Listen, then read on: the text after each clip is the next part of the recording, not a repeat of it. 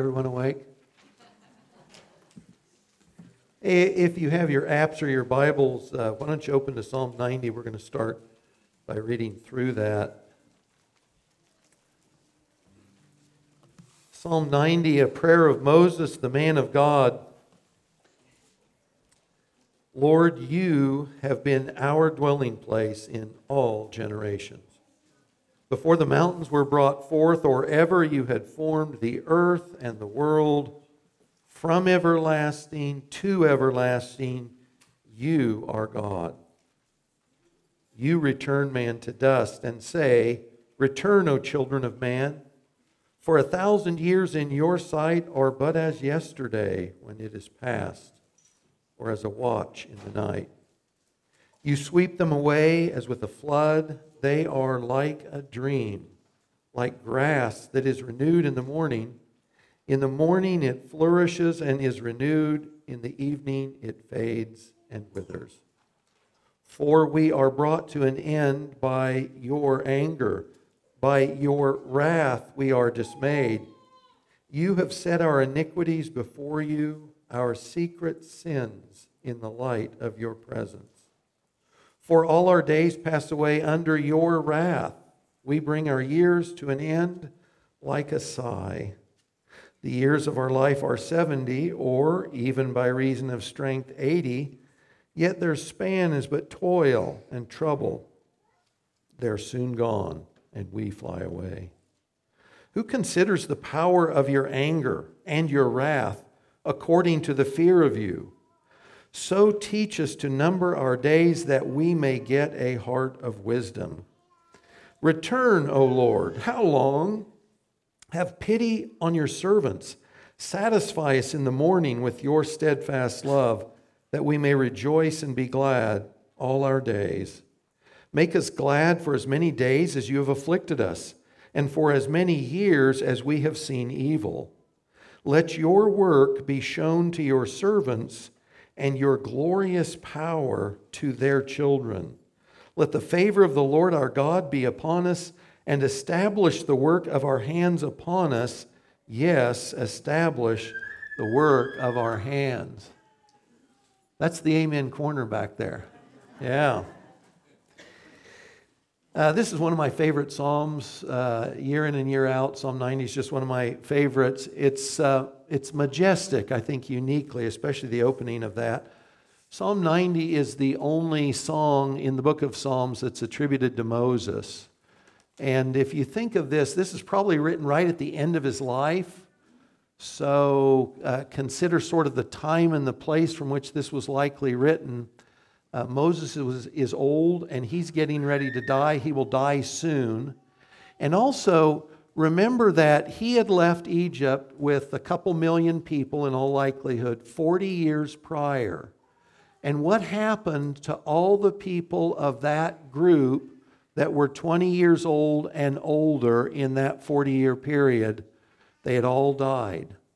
And he's getting ready to face death as well. And so you've got this song that is sort of framed in a couple different ways. It's a lament on one, one hand. So he's going to tell us, he's going to look back over those 40 years, and he's going to talk about suffering and death and God's anger for sin. But then he's going to wind down with this prayer, reflecting on what had come before. His prayer is going to be for God to intervene in their lives in a way not only to restore joy, but to give them wisdom that's adequate to live life well. That's the same thing we need. Guys, it doesn't matter how long you live, uh, life on this earth is short. Uh, in another career, I used to inspect homes, and I've told this story before, but it bears repeating. So I go into a home, it's on South Burlingame Road. It used to stick out because it was pink, it was the pink house on the corner. And as I'm walking into the front of the house, there's an old man. He's bent over. He's got a cane. He can barely walk. He's coming out of the house. He's the owner. He built that house, they've told me as I'm coming along. And so I'm doing my inspection, and I get to the basement, and uh, this will date you if you know what I'm talking about. He had a tiki bar in the basement that was probably the thing in the 40s or 50s when that house was built. And behind the bar, there was a picture of a strapping, blonde headed man carrying a woman on his shoulders skiing behind a boat. The guy that I saw walk out was the guy in the picture. And it was just a vivid illustration to Mike, I'll never forget it, that his life, his adult life, had pretty well been lived from the time I saw him walk out that house. That's what he was, and I'm sure in his mind, it had just happened days before. Life is short. And so Moses is writing a song that takes into account life is short. And by the way, there's this element to it that's futility you know, if you read the book of Ecclesiastes, there's this element of vanity. Life, it doesn't turn out the way we think it should. Well, he's, he's talking about that as well as their experience having come through the Exodus. So there's lament on one hand, there's prayer for wisdom on the other. Allen Ross summarizes the song this way contrasting God's eternity with mankind's transitoriness, the brevity of our life, and acknowledging that man's days quickly pass away in God's wrath, Moses prays for God's compassion to instruct them in how to use their time wisely and thereby establish the work of their hands and replace their sorrows with joy. So, as we normally do, we'll work through this in uh, different verses, the themes. We'll try and pick these up as we go verses by verses. So, starting with verses 1 and 2, uh, Lord, you have been our dwelling place in all generations. Uh, the Hebrew for that just means you've been our house, you've been the place we live. So that word is used elsewhere in the Old Testament for God, for animals, for people. And sometimes it's used to describe a place that's safe. So some translations will say, God, you have been our refuge.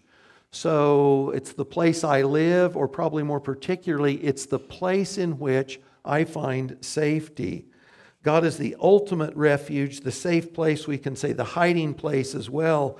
And Moses and Israel knew this personally by the ways God delivered them from Egypt and then protected and provided for them through their 40 years in the wilderness. Remember that Israel, let's just say a couple million people, they're slaves, they're impotent, they live in the strongest nation empire on the earth in that day with the best military of their day, and God, by miraculous signs and wonders and powers, delivers them out of there. And then for 40 years, uh, think of manna, think of water. I think it's Deuteronomy, the end says your sandals didn't wear out. So he's reminding them that this was their experience with God. God is the one that not only was their dwelling place, but had protected them and provided for them in their desert wanderings. Deuteronomy 33, also written about the same time as this song, says, The eternal God is your dwelling place, and underneath are the everlasting arms. God is the one within which you live. He is the one holding you up and sustaining you. Psalm 71 3 uses the same word. It's a prayer Be to me a rock of refuge. Be that place in which I can hide, which you protect me. Psalm 91 9 uses the same word. You have made the Lord, Yahweh, your dwelling place, the Most High, who is my refuge, you've made your God.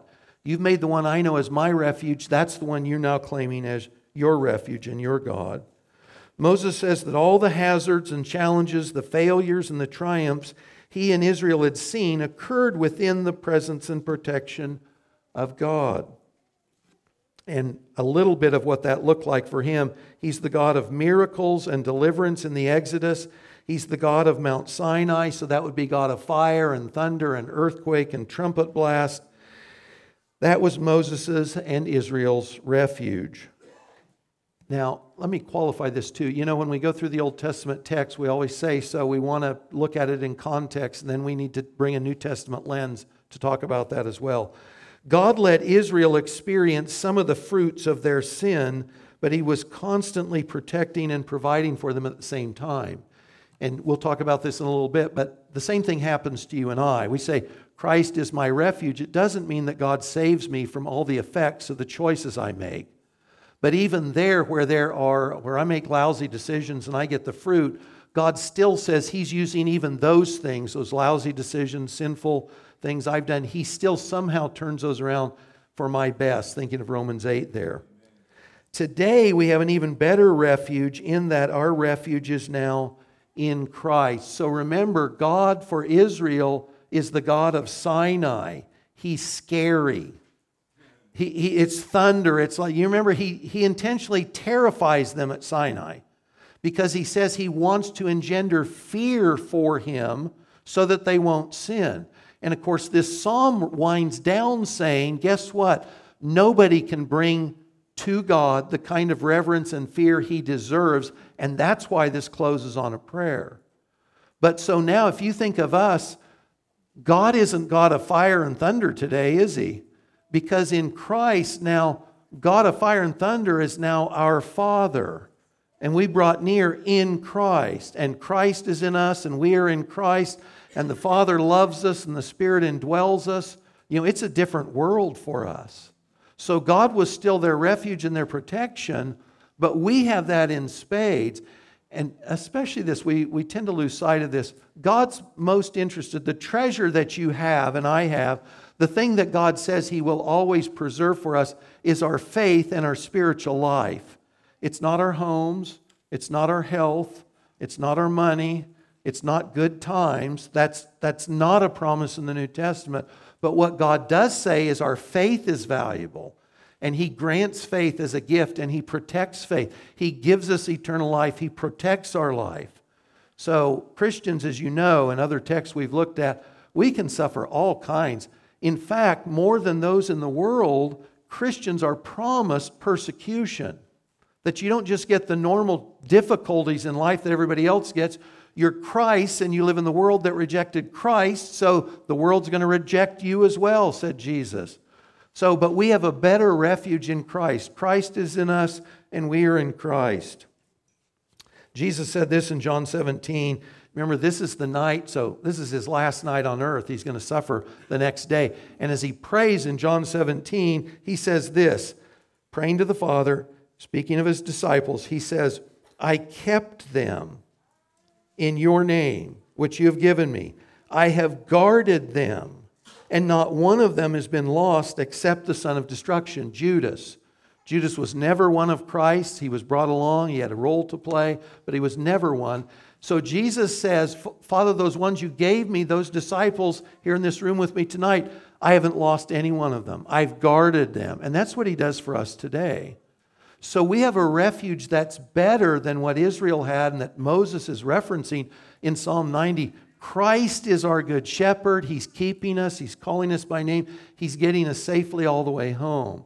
Really, the only question for us is Is Christ my shepherd? Is Christ my refuge? Is Christ my dwelling place? Do I know that? If I died today, do I know with no doubts I'm going to heaven? because of Christ, not because of who I am or what I've done, but because of Christ. We have a better refuge than the Jews did, than Moses did. Look at verse 2 also. The one Moses calls Israel's dwelling place is the eternal God, and he frames this sort of through creation.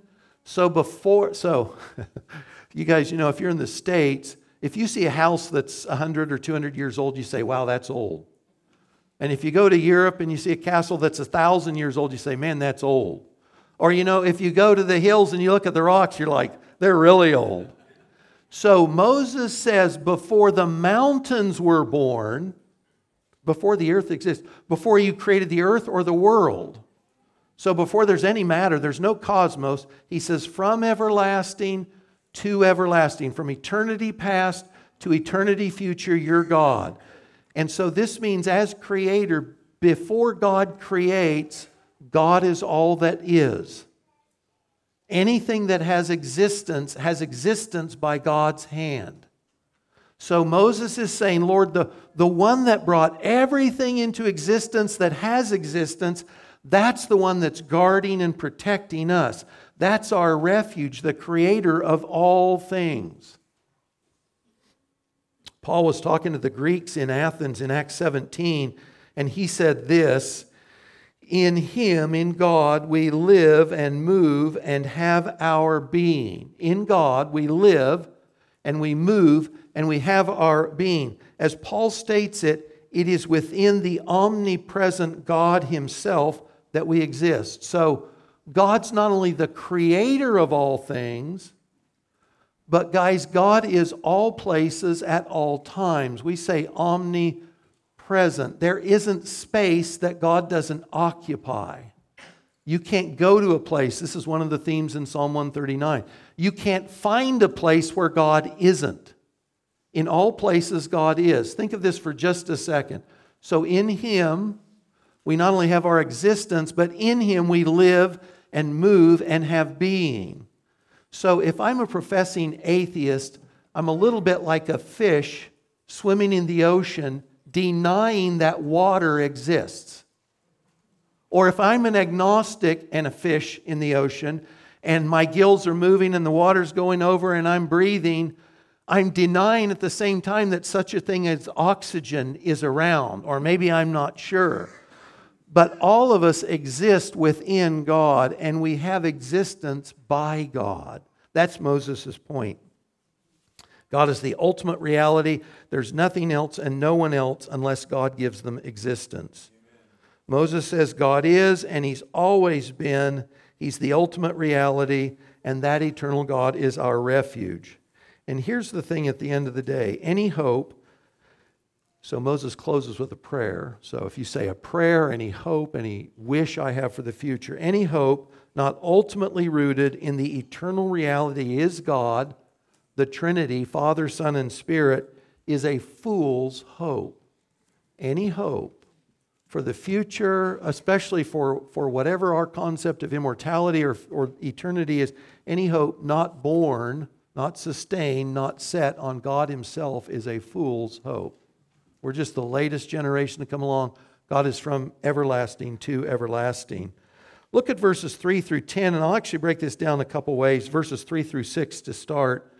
Moses turns from God's eternal nature and reality to this very, very brief nature of our existence on the earth, and then the reality of sin and death that that brings up. So look at those verses uh, you return man to dust. And remember, Moses is writing about his experience. This is what he has seen. You return man to dust. A thousand years in your sight, that's like yesterday. It's like a watch in the night, that'd be about four hours long. A lifetime is just like a little brief period in the night. You sweep them away, they're like a dream. This is, this is mortal man's existence. Like grass that's renewed in the morning, it flourishes, it renews, and it fades and withers by evening. The thought of the brevity of life comes up in a couple of key images throughout Scripture, especially the Old Testament, but grass is one of them. And not quite grass the way we typically think of. Our lives are so short, especially in comparison to God, that He says we're like grass that springs up in a day. Excuse me. If you think of the Midwest, uh, your lawn, if you don't water it, it won't be a day, but weeks, it'll brown out, won't it? It'll go dormant because there's just not enough water. But if you go to the southwest United States or the Middle East where Moses was hanging out, it's desert. But there's all these seeds in the desert ground. And so, what happens if a desert shower pops up in the morning? Guys, all this stuff, it sprouts almost, it's almost miraculous. You'll see green grass and flowers sprout up because a little bit of water hit it. But if that dry desert wind comes up in the afternoon, the green grass that started in the morning, it will wither and die by the evening. It's that fast. And that's what Moses is saying about the brevity of our life. It's like a, a blade of grass that will spring up, and before the day ends, it's dead. It's very brief, super, super short. Listen to this from Isaiah 40, also a very well known passage in Scripture, the, that chapter in Isaiah. But Isaiah there says, All flesh, so all humanity, all people, all, all wherever you call home, wherever you've lived, all flesh is grass. All its beauty is like the flower of the field. The grass withers, the flower fades when the breath of the Lord blows on it. Think of a desert wind. And the conclusion is surely the people are grass. Our time here is so short, it's like that grass. It sprang up, and before the day was over, it was gone.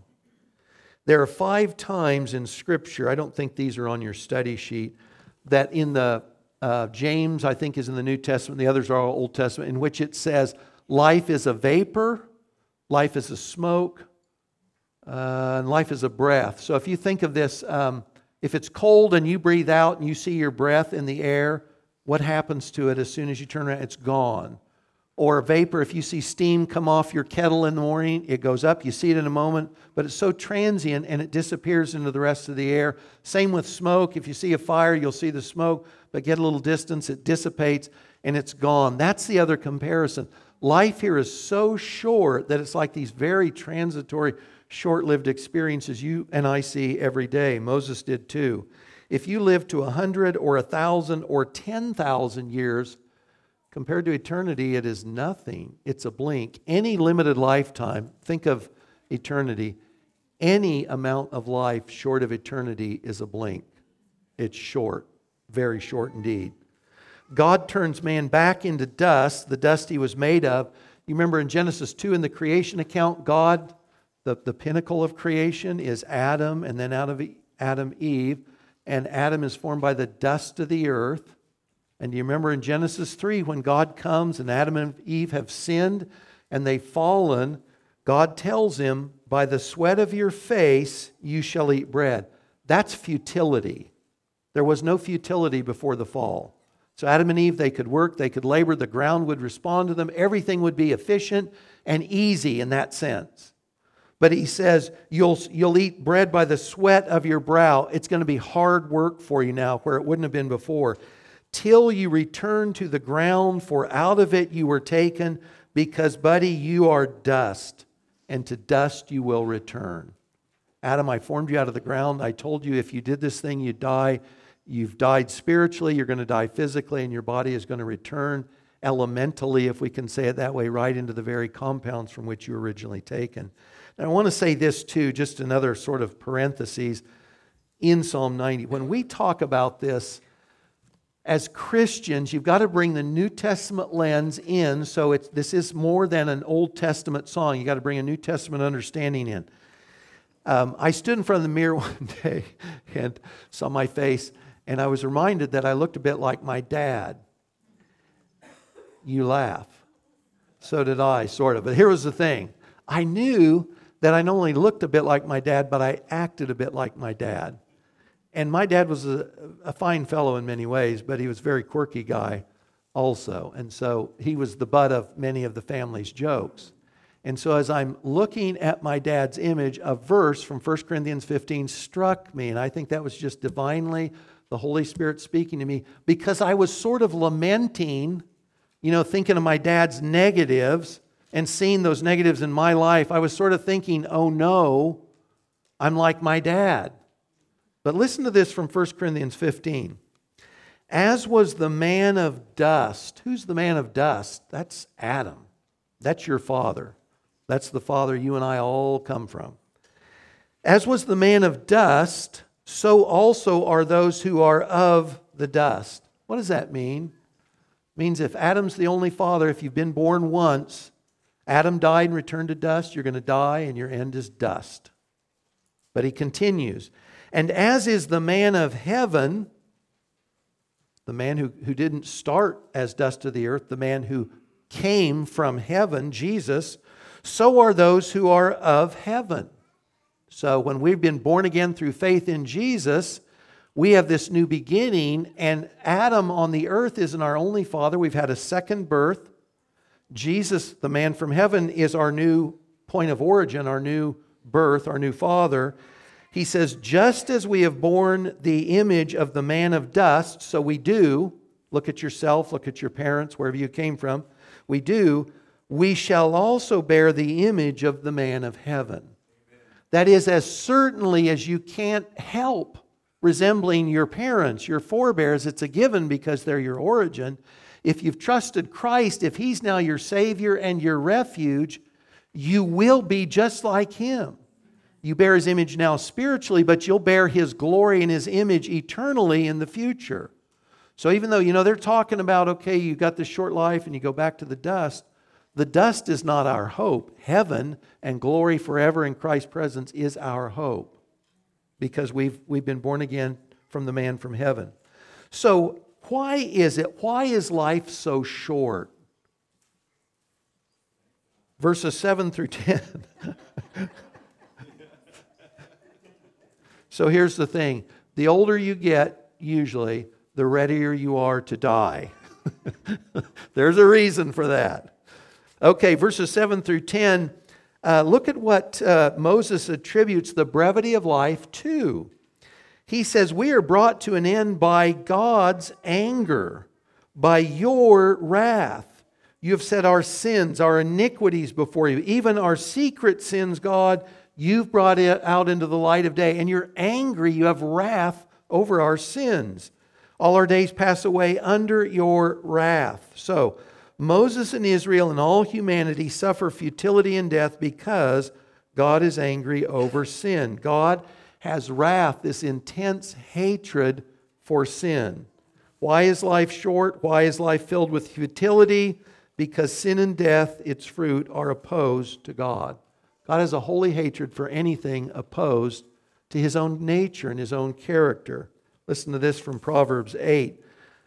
If you read the book of Proverbs, you know that for nine chapters, chapters 1 through 9, the father is just really, he's selling his son on the value of gaining biblical wisdom. That life's hard, but if you know where God fits into this puzzle, and if you commit yourself to God and God's ways, you'll gain wisdom that will allow you to live life well or successfully. But listen, this is wisdom speaking. Wisdom speaking. Whoever finds me finds life and obtains favor from the Lord. Now we know in this same passage, wisdom says, I'm at the corner of every street and I'm yelling out to everybody that'll listen, come, come to my house. I've got wisdom. You'll be blessed. So wisdom isn't hard to find here, okay? Wisdom is shouting at men to come, come and get life. But he who fails to find me injures himself all who hate me love death. Now, if you talk to your friends or neighbors and you say, Do you love death? No one's going to say yes. But, guys, you know what? We live in a culture and a time and a place that is a death loving culture. This culture celebrates death all over. Reject God, reject the knowledge of God, reject Christ, reject the gospel, reject faith, reject who God's made me, I'm male or female kill babies and call it good. I celebrate because I have the legal right to kill children in the womb. This is a death dealing, death loving culture. God hates death. God hates sin. Sin brings death. God's angry over sin. I think it's Psalm 711. Every day. God never is happy with sin, ever. It always produces death. It's always opposed to God. To reject the God of life is to embrace death. Can't be any other way. We rightly say, on one hand, that God is love. That's 1 John 4 8. God is love. But God is not merely or only love. God is always fully and perfectly all that He is and nothing that He isn't. So He's always just, He's always righteous, He's always love, but He's not one more than the other at any time, in any place. He's always fully all that He is simultaneously. Part of God's nature is to hate anything and everything opposed to his own perfections and standards. Friends, God cannot not hate sin. God cannot not punish sin. The only question for us regarding punishment, God's anger over sin, God's wrath over sin, is whether or not we've sheltered in Christ. God never stops being angry with sin. He, he never fails to have wrath for sin. The only question is who is the object receiving God's anger and wrath for my sin or for your sin? You know, Jesus has taken the anger and wrath of God. He was cursed for us on the tree so that we could gain the righteousness of God in Christ. So it's God doesn't change. He feels the same way about sin today that he did yesterday and before. The only question is who or what absorbs the anger and wrath of God for your sin and mine? Is it Christ or will it be me? That's the only question.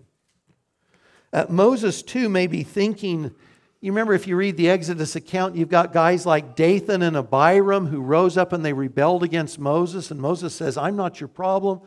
I'm just a guy. God is the one calling the shots here. And you remember, God brings about the death of them and their families. Moses saw all these people judged by God in the wilderness because they rejected God, because they rose up in rebellion. He's seen all of that. He didn't live to see the secret sins, but when you follow the journey into the land of promise in Joshua 7, this great example of Achan. Achan was a guy from the tribe of Judah, and they took Jericho. You know, famously, the story of the taking, the walls fall in. They take Jericho, and God had said, You may take nothing out of the city. The city is, is devoted to destruction. You get nothing. But Achan stole some clothing, some silver, and some gold, and he hid it. And what happened? His sin was brought out in the full light of day, and he and his family perished. So it doesn't matter if it's a sin that's out there and everybody knows it, or if it's a secret sin. Sin always brings death. God always hates it. That's what Moses has seen.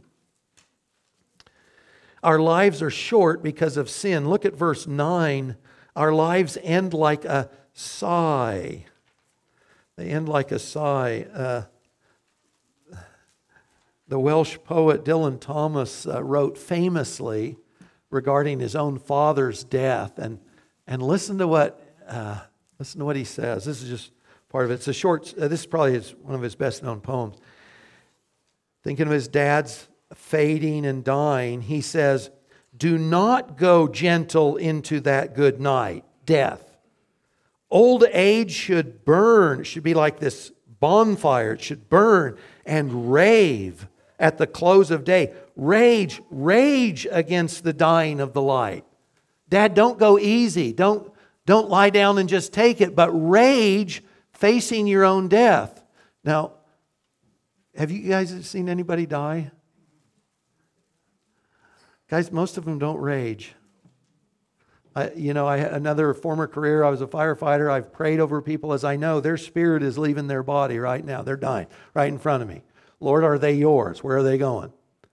Most people don't rage. So if you watch someone die of natural causes, also, this is generally this is not always, but this is generally what it's like. Their their strength diminishes slowly. You know, and they go from more activity to less activity, and then they end up in a bed and then their consciousness ebbs away slowly. You know, they can talk today and they talk a little bit less and their memory fades a little bit, you know, and that diminishes. And when that's gone towards the end, their pulse slows down and their breathing slows down and the pause between pulse and breath slows down. Sat with my father while he was dying. And the pause gets so long, you keep wondering if there's going to be another one or not. And then the final the final moment is to expire. It's a sigh, it's a breath out, and another breath doesn't take its place. And that's how they die. And that's exactly what Moses says here. He says, like at the end, our strength is gone. And what's our exit like? We've got so little strength left in these physical, dusty bodies. It's just the last breath is, ah, and that's it. That's the way most of us go.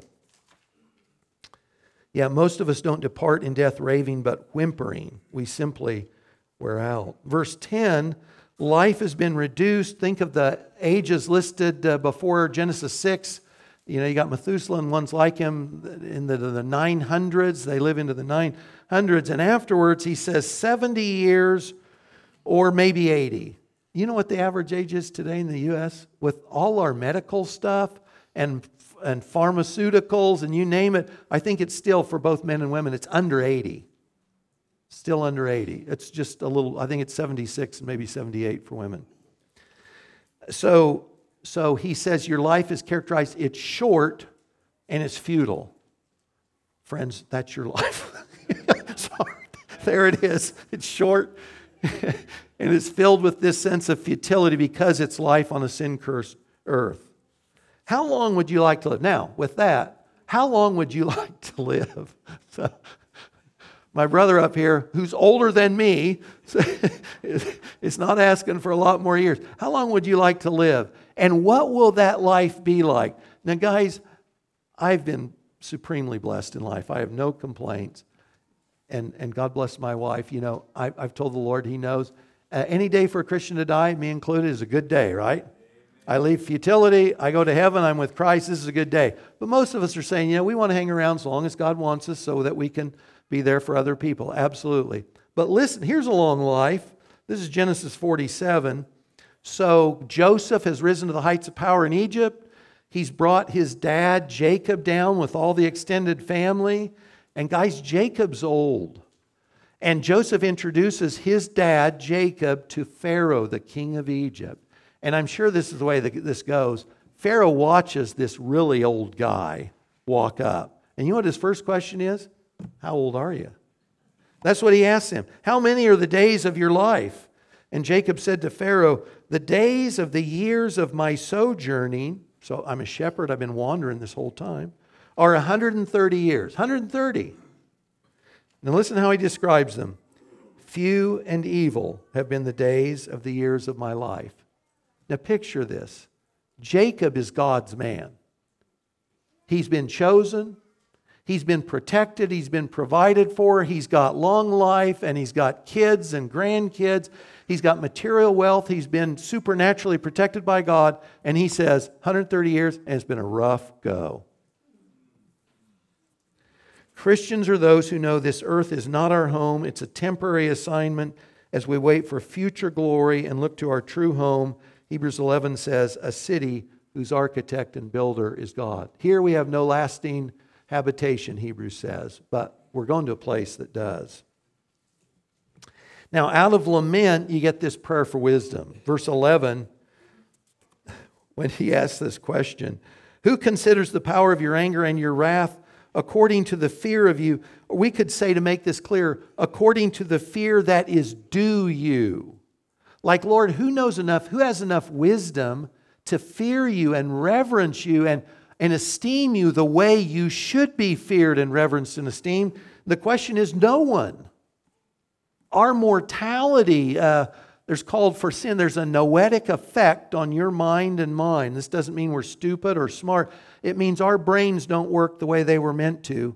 And it's not a, so much a hardware, it's a software problem. This noetic effect, it's diminished our ability to see life the way it really is. You know, why do we say I can sin and get away with it? The noetic effect, that's irrational. It's insane. God says if you sin, you get death. And I say, well, I could sin a little and I won't get death. It's like, nope. God can't lie, and it's always going to be this way. Our, our very minds, our thought processes are affected by the fall. That's part of what's going on. And so Moses says, God, no one can come to you and offer you your due in fear and reverence and esteem unless you give it. And so what follows is that prayer. Verse 12, so teach us to number our days that we may get a heart of wisdom. Guys, that's a memory verse. Teach us to number our days. New American Standard says, so that we may present to you a heart of wisdom. And the thought there is, Lord, if you'll answer that prayer, if we can understand the brevity of our life and the futile elements of our life, that gives us wisdom to live life with you as our reference.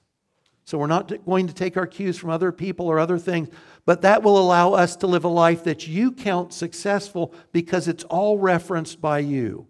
Your wisdom, things as they really are. That's what Moses pleads for God for. And then look at what follows the same prayer, verses 13 through 17, there at the end. It's this plea. So Moses' life is winding down, and it's been a hard go for him, just like the others who've come through the desert years. He says, Return, O Lord, God's covenant name, O Yahweh, how long? Have pity on your servant. Satisfy us in the morning with your steadfast love or your faithful love, your loyal love, so that we can rejoice and be glad all our days. In fact, he says, Lord, as many days as you've afflicted us, would you give us that much back in days of joy and gladness? Let your work be shown to your servants. And I love this, this verse too. Let the favor of the Lord our God be upon us and establish the work of our hands. So, God, if you'll favor us, then we can live life in a way that you'll count successful. The work of our hands will be established. It won't be the vanity that attaches to the rest of things on planet Earth, but it will be substantial. We'll be part of something that has eternal value. Uh, how many of our labors are those being established by God? Uh, we can waste a lot of time. And, and this is uh, the big takeaway for this not only to bring, uh, make Christ our refuge, the place that we hide from God's anger and sin, so to speak, but it's also this sense of how can I live life well? Well, I have to live it with eternity in mind, in this reverence for God, and I've got to have a wisdom that helps me know what's worth my time and what isn't. What's worth my time and what isn't. And, and by the way, this isn't saying that Christians are called to breakneck speed in labors all their life. You just don't see that in the Bible. So, you know, God establishes patterns for life. You see that in the creation account six days, God stops. He gives the Jews six days you work and you stop, you pause. Jesus takes his disciples, they quit working. They go to a desert place so they can just get a break. This doesn't say that life is always about laboring but it just says, What are our labors over? And where's the majority of our life being spent? On what kinds of things are we spending the fruit of our lives? 1 Corinthians 15 58 says, Therefore, my beloved, and this is in the context of resurrection. Christians can spend their lives on earth well because we've got eternity coming in resurrection life.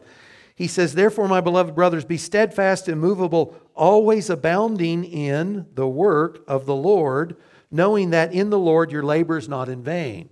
That, guys, whatever you're doing for Christ, he says, it's not vanity. And by the way, if you're a parent, if you're investing in the lives of others, if you're serving in the church, you will look at a lot of your investment and wonder, did this go anywhere? Is there any fruit to this? God says it's not in vain. What you do for Christ will not be in vain. So, really, we want to be doing what Moses did. We want to be participating in things that God is establishing. And if you look, uh, Ephesians 2:10 says this that not only has God gifted you the gift of faith and life, but he's also set up divine appointments, labors for you to participate in. God's already set them up. We don't have to work hard at this. We just have to have our eyes open. Or Philippians 2 says, uh, It's God who's at work in you, both to will and to do his good pleasure. We just have to have an ear open to the Holy Spirit. This is what I want you to be about. This is what I want you to do.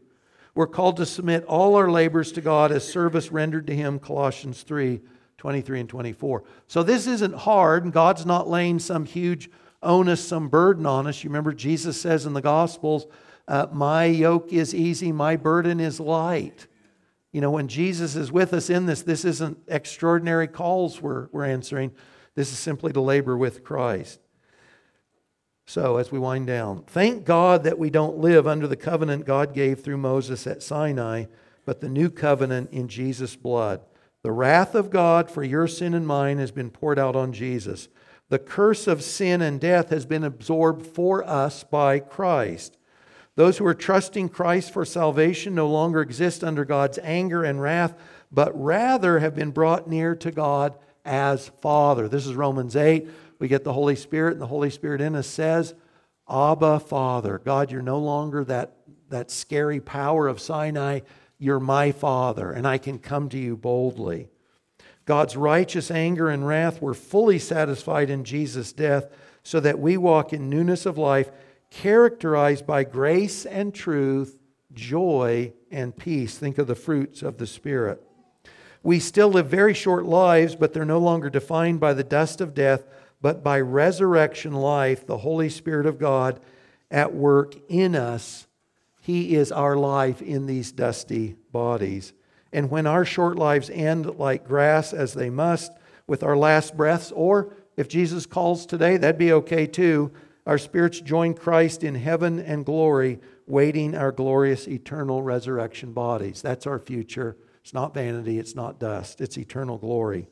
Moses' prayer has been answered for us in Christ. The favor of the Lord our God is upon us.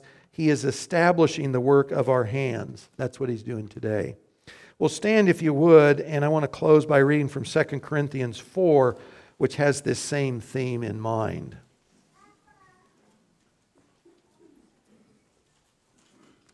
Read with me, please. So we do not lose heart.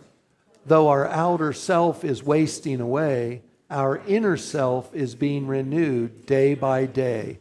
For this light, momentary affliction is preparing for us an eternal weight of glory beyond all comparison, as we look not to the things that are seen, but to the things that are unseen. For the things that are seen are transient, but the things that are unseen are eternal.